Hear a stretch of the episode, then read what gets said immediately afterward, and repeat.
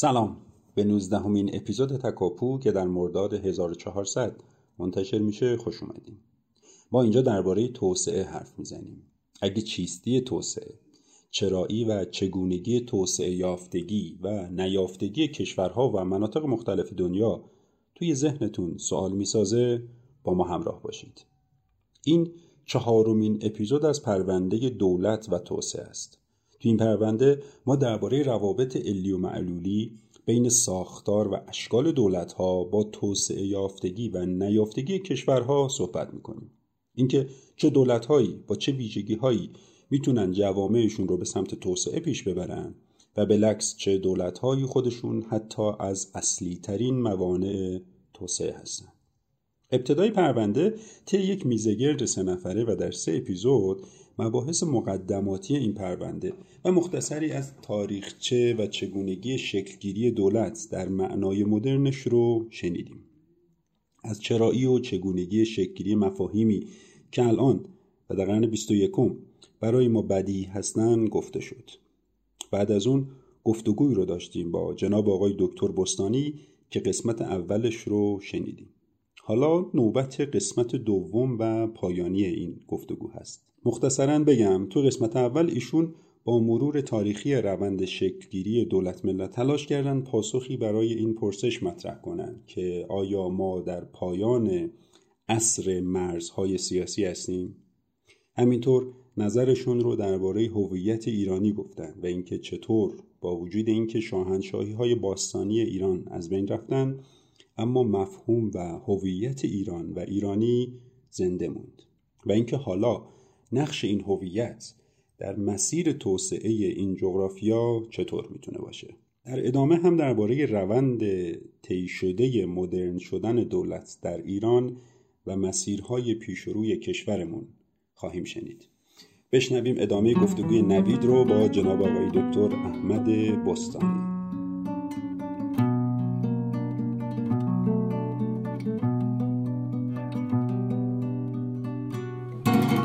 من از انتهای بحث شما اگه بخوام یکی دو تا سوالی که مونده تو بحثمون رو پی بگیرم اشاره کردید به دوره صفوی. به نظر می‌رسه که این یه دوره خیلی مهمی در تاریخ ما هستش. بعضی ها اصلا معتقد هستن که چیزی به نام دولت ملی از اون دوره شکل می‌گیره. اصلا کتابی داریم که با همین نامه. بعضی ها معتقد هستن که نه اینطور نیستش و از دوره پهلوی اول هستش که اصلا میشه گفت دولت مدرن دولت ملی به یک معنا در ایران شکل می‌گیره و بعضی از خصوصیات ایران باستان به نوع دیگه ای دوباره بازسازی میشن و خودشون نشون میدن.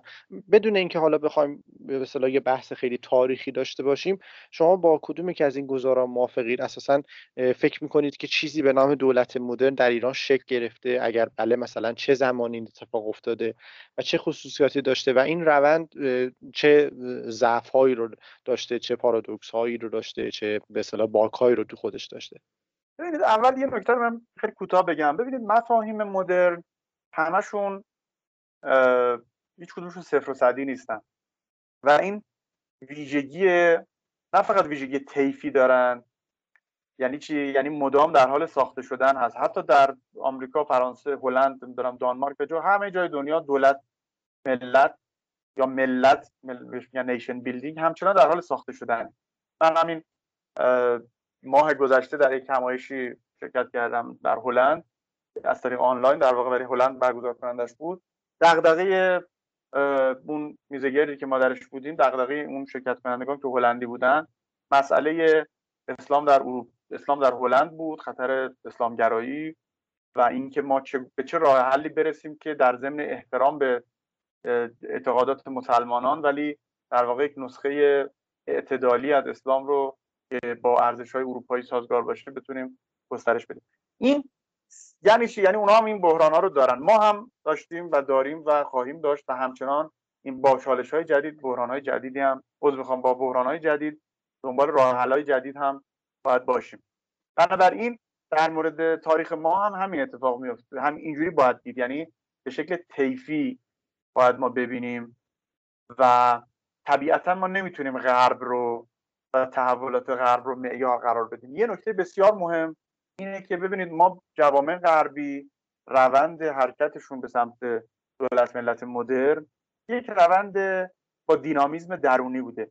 حالا نمیگم طبیعی چون طبیعی خودش ممکنه یه واژه بار معنایی داشته باشه. بلکه ارگانیک بوده. یعنی چی؟ یعنی بازیگران بازیگرانی که نقش داشتن درش ماکیاولی و هابز و ناپلئون و سیاستمدار و فیلسوف و دانشمند و غیره همه در شکلگیری پدیده‌ای به نام مدرنیته و وجود سیاسی اون سهمی داشتن. این بازیگران هیچ کدومشون حتی باهوشترینشون نمی‌دونستن که دارن داره تاریخ به چه سمتی میره یا دارن تاریخ رو به چه سمتی می‌برن. بلکه چی؟ بلکه هر کدومشون نقشی در این پازل بزرگ ایفا کردن. این ویژگی مدرنیته غربیه. تفاوت اونا با ما در چیه؟ تفاوت اونا با ما در اینه که ما با تاخیر بر اساس ضرورت های در واقع اضطراری یعنی مثلا کشور در حال تمدن و کشور در حال نابودیه در حال انفجاره با یک بیماری هزاران نفر میمیرن آب سالم وجود نداره. در شرایطی که مردم میرن و می‌بینن در غرب جور زندگی در پاریس و لندن و اینا وجود داره یا بعضیا می‌تونن این کار انجام بدن. در این شرایط چه اتفاقی میفته؟ اتفاقی که میفته اینه که به این فکر میفتیم که مشکل از کجاست. و اولین راه هم این خواهد بود که خب ما مسیر غرب رو طی کنیم. در نتیجه فرمولی که غرب طی کرد فرمول دینامیک بود دینامیزم درونی بود. فرمول ما فرمول معمولا توسعه آمرانه است. توسعه از بالا حالا آمرانه هم نمیگیم. توسعه از بالا به پایین اعمال میشه. نه از پایین به بالا. نه از اجتماع اجتماع و آکادمی و جامعه مدنی و غیره. بلکه برعکس توسط نظام های سیاسی و سیاستمدارانی که پروژه های مدرن دارن تعریف میشه این پروژه و بعد این فقط مخصوص ما نیست. در بسیاری از کشور ترکیه هم همینطور ژاپن هم همینطور. در بسیاری از ژاپن کمتر البته. ولی بسیاری از کشورهای توسعه یافته مثل نمی‌دونم مالزی مثل سنگاپور مثل کره جنوبی چین. شما همه این الگوها رو نگاه بکنید به شکلهای مختلف الگوهای توسعه از بالا رو دنبال می‌کنن. یا الگوهای رشد حالا ممکنه توسعه نتونیم اسمش بذاریم ولی رشد الگوهای رشد در کشورهای حاشیه خلیج فارس مثل قطر و امارات و غیره. این مشکل این چیه؟ مشکل اینه که وقتی شما می‌خواید یک پروژه تعریف کنید باید به همه زوایای اون پروژه آگاهی داشته باشید. یعنی مثلا من می‌خوام یه ساختمون بسازم باید تمام محاسبات مقاومت مساله و کیفیت مساله و نمی‌دونم اینا رو چی؟ بدونم. برای اینکه این ساختمون فرو نریزه. دچار مشکل نشه دچار بحران نشه. زلزله میاد نریزه پایین. نمی‌دونم بارون میاد نم نگیره یا نمی‌دونم شالودش با بعد از مدتی دچار مشکل نشه. توجه می‌کنید؟ ما مشکل ما اینه که آگاهانه وارد این فرایند دولت ملت سازی باید می‌شدیم. در صورتی که شما وقتی با خود غربی هم صحبت می‌کنید می‌بینید اونا خودشون آگاهی ندارن از اینکه چه اتفاقی افتاده که مدرن شدن. هر کدومشون یه چیزی میگه. یکی بعضیشون اصلا میگن آقا در واقع روند اینجوری بود. کسی دیگه ممکنه بگه روند جور دیگری بود. یعنی چی؟ یعنی این که هیچ گونه امکان آگاهی یافتن از تمام جوانب و وجوه دنیای مدرن و مدرنیته سیاسی وجود نداشته. این چالش مدرنیزاسیون از بالاست یا توسعه از بالا یا دولت سازی و ملت سازی از بالا محسوب میشه. و اونم اینه که به دلیل اینکه در قالب یک پروژه حالا فارغ از اینکه اصلا این پروژه بتونه خوب پیش بره به هر حال چون شکل یک پروژه رو به خودش می‌گیره بنابراین با مشکل مواجه میشه. در مورد سوال شما در مورد دوره صفویه درسته بعضیا مثل والتر هینس اینا از تشکیل دولت ملی صحبت کردن. اما دولت ملی رو به معنای خیلی گسترده کلمه اینا در نظر می‌گیرن. یعنی دیگه ما از حکومت های محلی گذشتیم. مشابه همون اتفاقاتی که یا بخشی از اتفاقاتی که در ابتدای دنیای مدرن انجام شد. یعنی حکومت های محلی جمع شدن.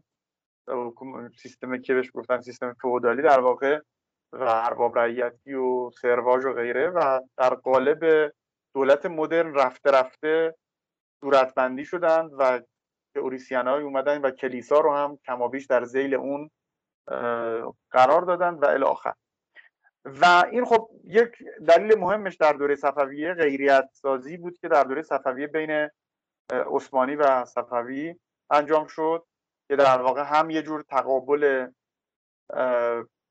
فرهنگی رو نمایندگی می‌کرد. هم یه جور تقابل مذهبی شیعه و سنی رو تداعی می‌کرد و در واقع دو امپراتوری بزرگ اون موقع هم اونو نمایندگی می‌کردن. اما اون چیزی که شما بهش بگید دولت مدرن دولت مدرن که لزوما دولت ملی با دولت مدرن یکی نیست قطعا با رضا شاه شروع شد. یعنی کاری که رضا شاه انجام داد دقیقا بخشی از اصلاحاتی که رضا شاه انجام داد اینا اصلاحاتی بودن که در حاکمان دوره صفویه و حتی حاکمان دوره قاجار بهش فکر نمی‌کردن. یا ممکنه حالا بعضی از اصلاح طلبان اون موقع اصلاحگرایان اون موقع درکی از این بعضی از این مسائل داشتن. اما رضا شاه خب با قدرت نظامی با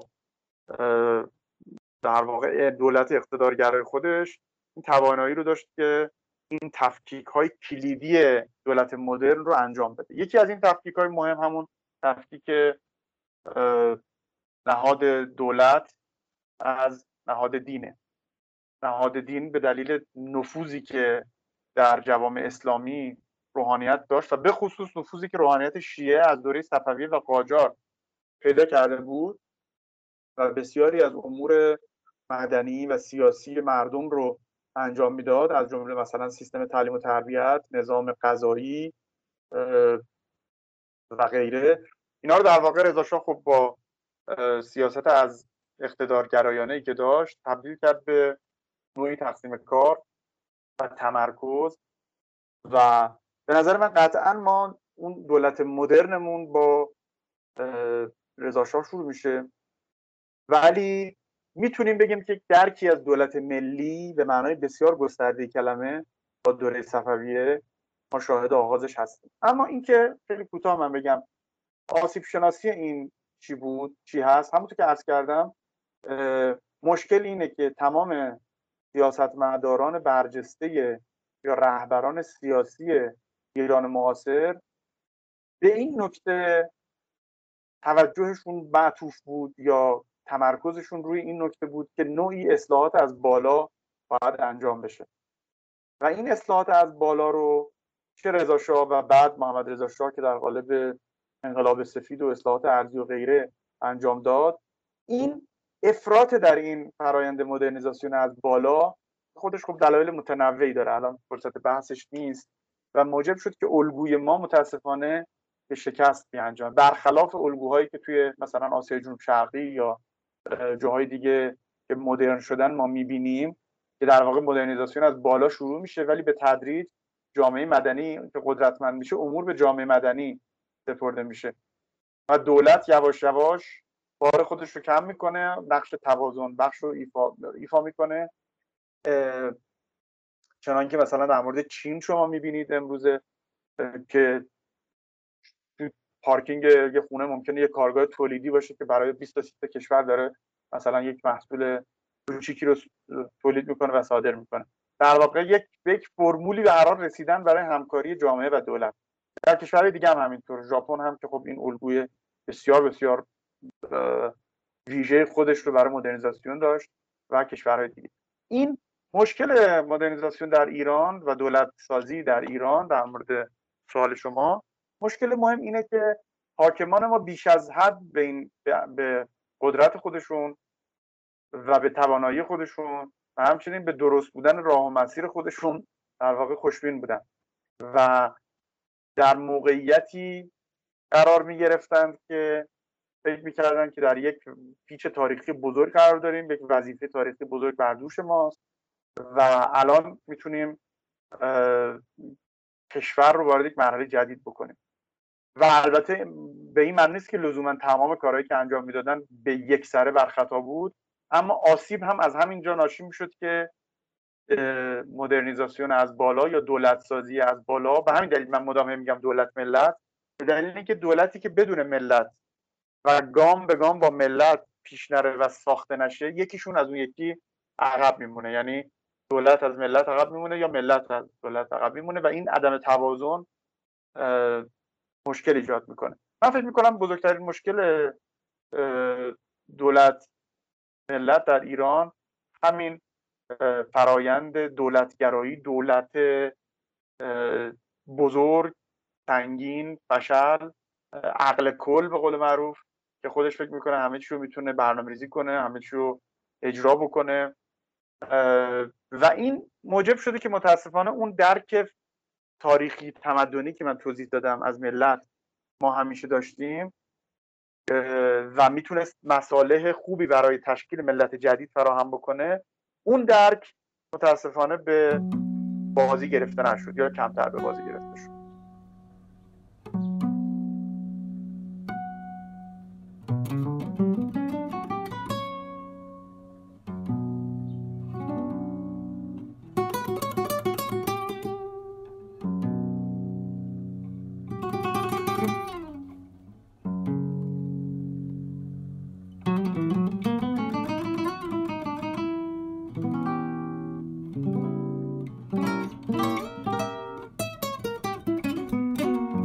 بله خیلی ممنونم استاد. دست شما درد نکنه.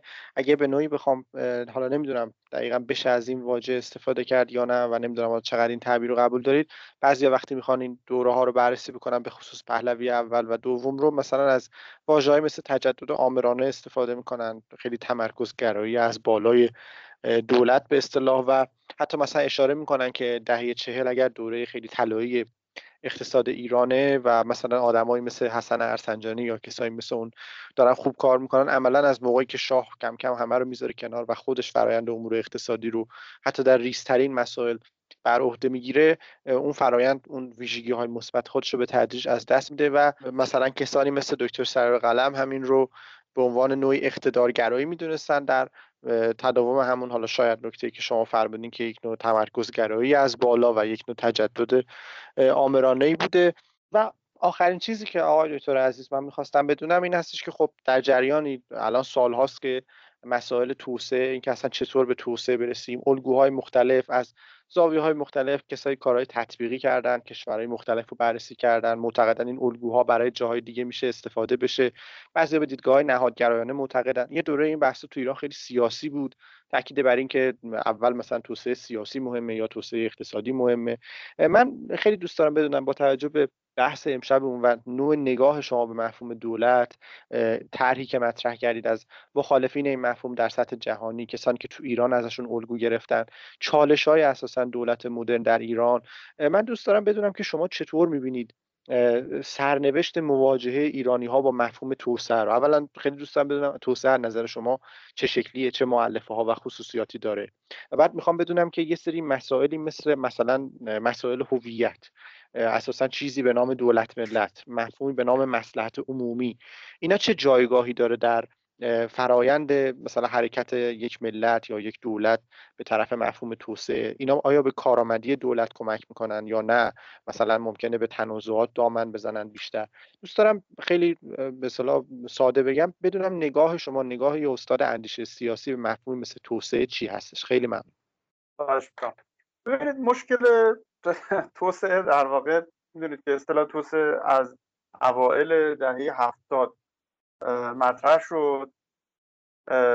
و در عواسط دهه هشتاد هم کلا به در واقع افول رسید کم و بیش. و امروزه دیگه از ادبیات ما متاسفانه یا خوشبختانه تا حد زیادی از ادبیات ژورنالیستی به دلیل اینکه ما موجامون حالت ژورنالیستی داره با ظهور دولت ها میاد.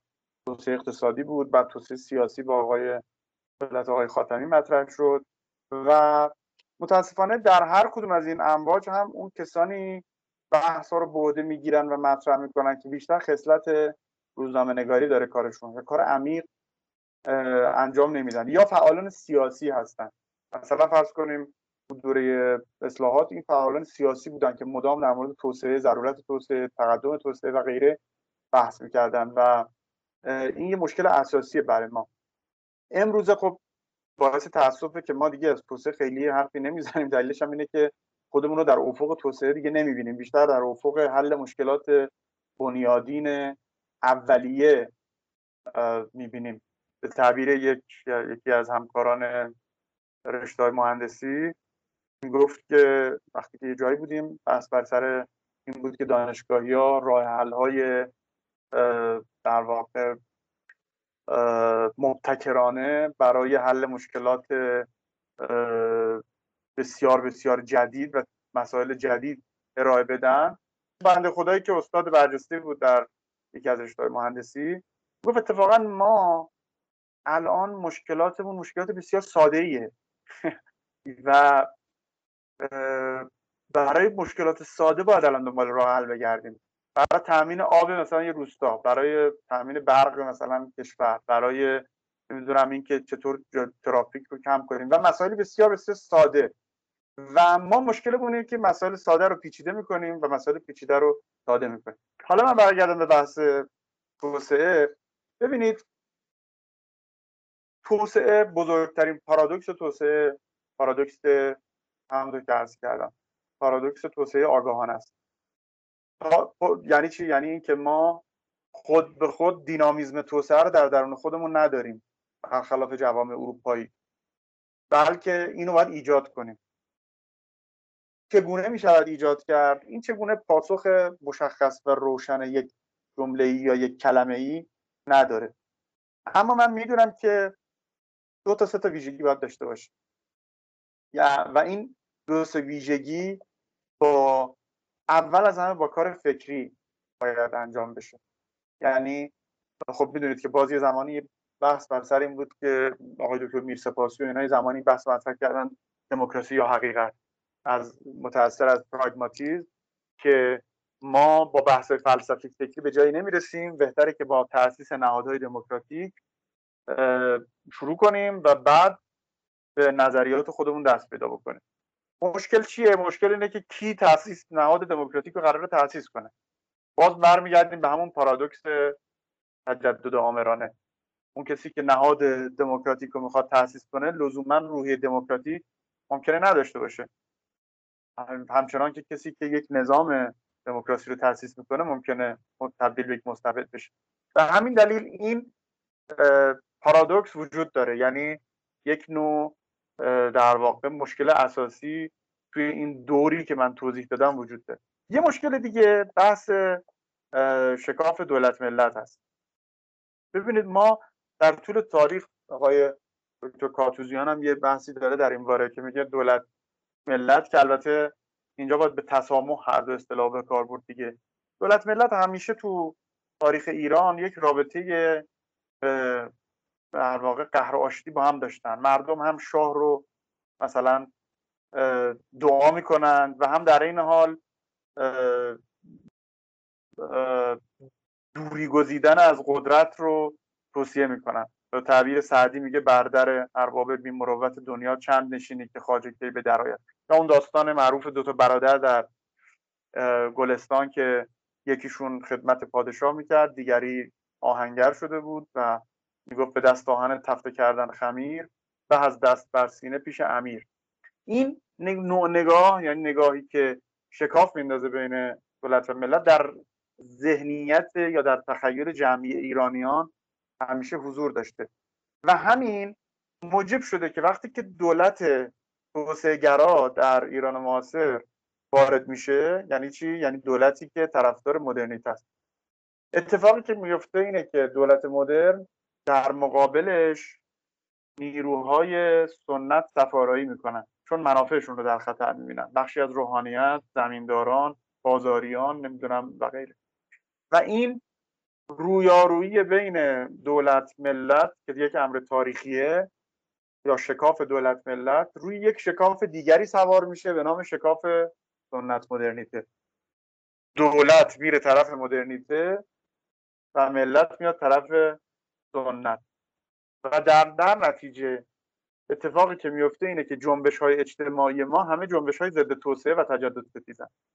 حتی بعضی وقتا در درون حاکمیت جنبش های تجدد ستیز و ضد توسعه داریم. مثل همون جریان احسان نراقی و دکتر نصر و اینا در زمان شاه که مشاوران در واقع دربار بودن به یک معنا اما فوق العاده ذهنیت های ضد توسعه داشتن.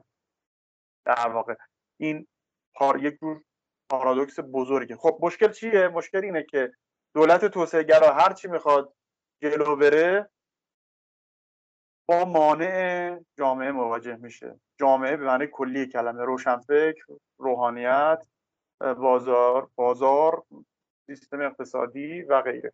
و به هم به دلیل اون عدم هم هماهنگی که بین دولت و ملت وجود داره انرژی هر دو اینجا به هدر میره. من همیشه توی کلاسای درس به این چالش ملت دولت رو چالش سنت مدرنیته رو در ایران به یک دو تا ماشینی تشبیه می‌کنم که قدرت موتور کمابیش یکسان دارن ولی به جای اینکه همدیگه رو بکسل کنن یا پشت همدیگه را برن یا نمی‌دونم به همدیگه کمک کنن یا غیره جلوی همدیگه وایسادن همینطور دارن گاز میدن. اینجوری بنزین هر دو تموم میشه لاستیکشون فرسوده میشه انرژی راننده تلف میشه ولی هیچ کدومشون یک قدم هم بر نمیدارن جلو. نه جامعه به دوره صفوی و قاجار رو نمی‌دونم مفصل پیش برمیگرده و نه دولت آنگونه که باید می‌تونه جامعه رو مدرن بکنه. این در واقع مشکل اساسی ما این بود. مشکل اساسی این بود که نیروهای سنت و نیروهای مدرنیته حامی و حامل مدرنیته با همدیگه سرشاخ شدن و انرژی همدیگه رو گرفتن. و هر چند وقتی بار هم یکیشون رو میاد یکی دیگه به از قدرت عقب میره عقب می‌کشه یا شکست می‌خوره و این روند همچنان ادامه داره. اما درک بنده از دولت از از بخوام توسعه. به نظر من توسعه باید دو تا عنصر مهم رو طبیعتا داشته باشه. اولین عنصر یک مدرنیته حداقلیه اون چیزی که من بهش میگم مدرنیته حداقلی. مدرنیته حداقلی یعنی ما ارزش های مدرن رو بی برو برگرد بپذیریم. ولی نه به این معنا که همان جوری که یک فرانسوی هلندی آمریکایی استرالیایی پذیرفته. بلکه به معنای بسیار بسیار محدود و اولیه این مفاهیم رو بپذیریم. مثلا فرض کنیم شما در فرانسه و در آمریکا همچنان که توکویل توضیح داده در همون کتاب معروفش. نگرش به دموکراسی متفاوت. نمی‌تونی شما بگید آمریکا دموکراتیک فرانسه نیست یا برعکس بلکه دو شکل متفاوت دموکراسی داریم. بنابراین ما باید اول اون ضرورت های حداقلی رو مثل حقوق بشر مثل برابری انسان ها مثل آزادی های حداقلی اینا رو باید بپذیریم.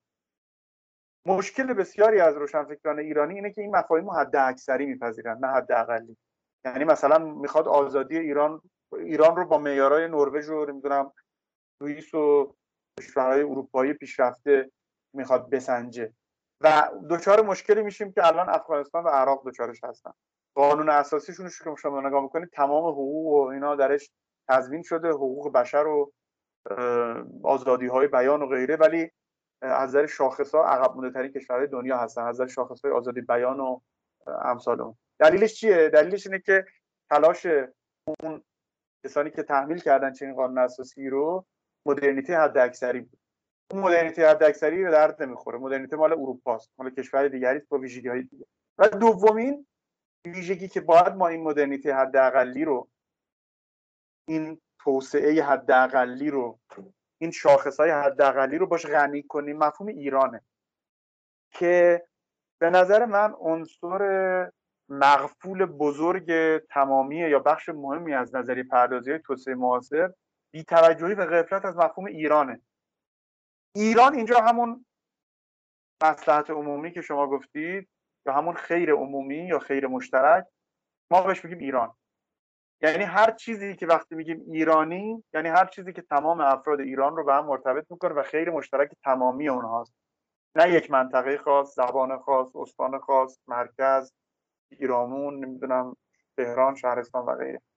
این توجه به مفهوم ایران متاسفانه غایبه هم در سیاست گذاری توسعه ما و هم در نظریه پردازی توسعه ما. به عنوان مثال نظریه پرداز توسعه ما وجود ایران رو بدیهی فرض می‌کنه. بعد میاد در مورد حالا یه الگوی غربی حالا نئولیبرالیسم یا نمی‌دونم به قول شما نهادگرایی یا غیره بحث می‌کنه.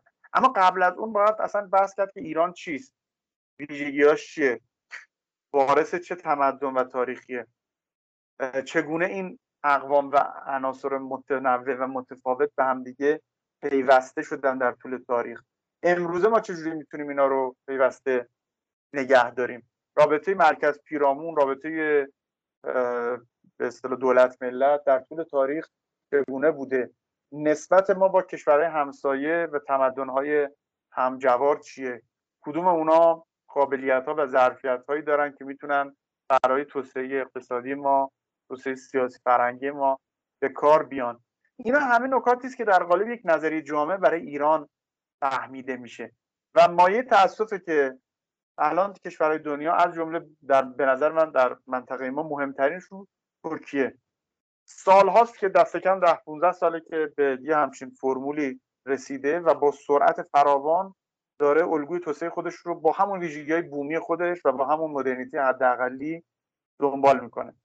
بدون اینکه بخوایم از ترکیه یک مدل آرمانی بسازیم که اصلا هم چیزی وجود نداره ولی می‌تونیم یاد بگیریم که چگونه اونا در یک دوره به اجماعی رسیدن برای خودشون تعریف کردن عناصر تمدنی تاریخی خودشون رو آوردن وارد کردن.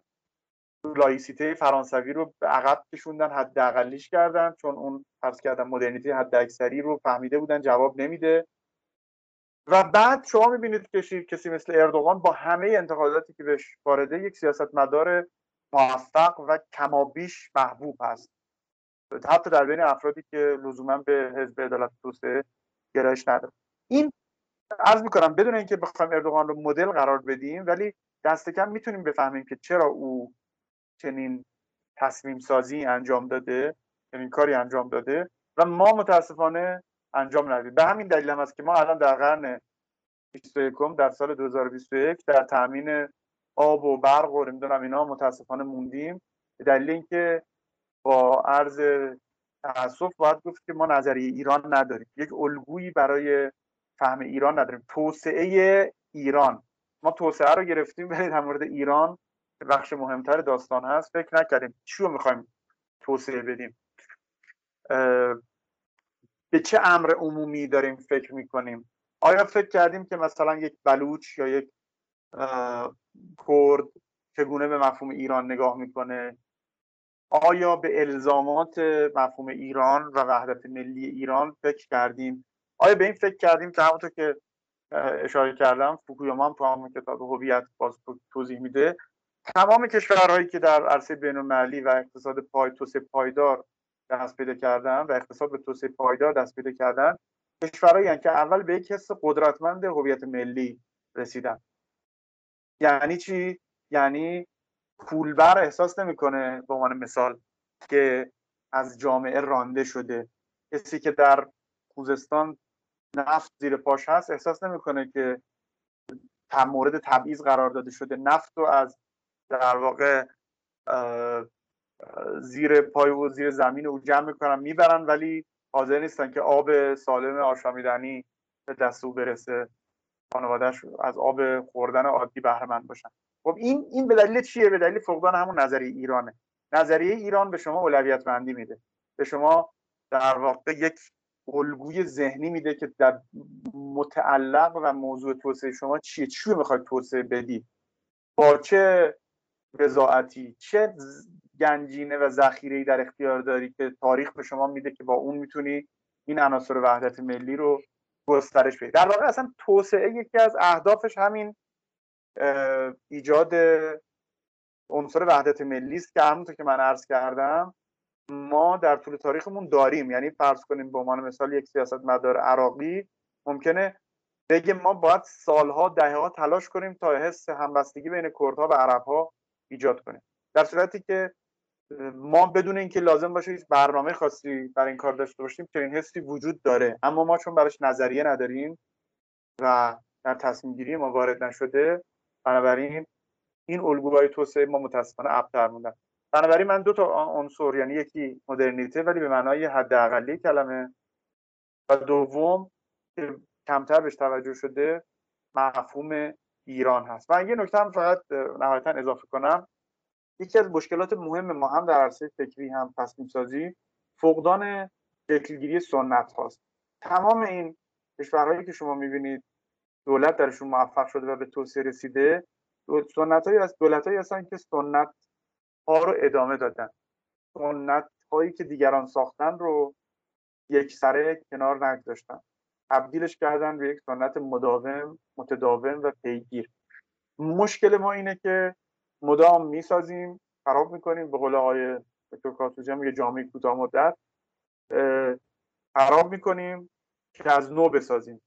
همه عقلمون رو می‌ذاریم رو هم. از نو می‌سازیم. بعدا معلوم میشه که خیلی عقلمون هم درست کار نمی‌کرده یا اون قدری که باید به همه جوانب فکر نکرده بودیم یا اصلا چیزایی پیش میاد که نمی‌تونستیم اون موقع در نظر بگیریم و دوباره مجبور بعدی که میاد خراب کنیم. این فقدان انباشتی ویژگی انباشتی که در ایران مشاهده میشه شما در دولت های در کابینه ها هم می‌بینید هر دولتی که میاد به قول یکی از این تحلیلگران سیاسی می‌گفت در ایران وقتی دولت جدید میاد انگار انقلاب میشه انگار نظام عوض میشه. به دلیل اینکه افراد همه عوض میشن سیاست ها عوض میشه برنامه های بلند مدت کنار گذاشته میشن. چشم انداز 20 ساله وجود داشت زمانی 14 صفر 4 که امروزه دیگه اصلا کسی ازش ازش حرفی نمی‌زنه چون آقای احمدی نژاد اومد کلش رو کنار گذاشت. برنامه های توسعه بود که برای چند سال کلا کنار گذاشته شد شاخص ها همه کنار گذاشته شد و هزاران برنامه دیگه که به نظر من این فقدان سنت ها مانع بزرگ رسیدن دولت دولت شکلگیری دولت های توسعه برای ما هم شد.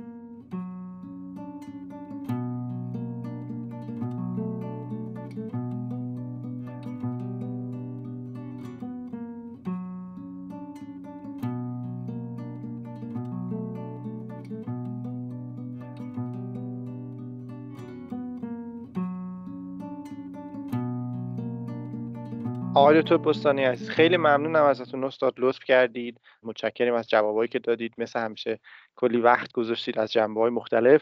من داشتم تلاش می‌کردم که یادداشت کنم. فهمیدم که حداقل به نسبت قبل از دوران کرونا و دوره‌ای که دانشجوی شما بودم تنبل شدم ظاهرا. چون چند جا عقب موندم در حالی که قبلا هیچ وقت عقب نمیموند وقتی پیاده می‌کردم بحث شما رو. برای خیلی ازتون ممنونم استاد. زحمت کشیدید. اگر نکته هست بفرمایید. خیلی ممنونم. نه منم از شما متشکرم. سلامت باشید.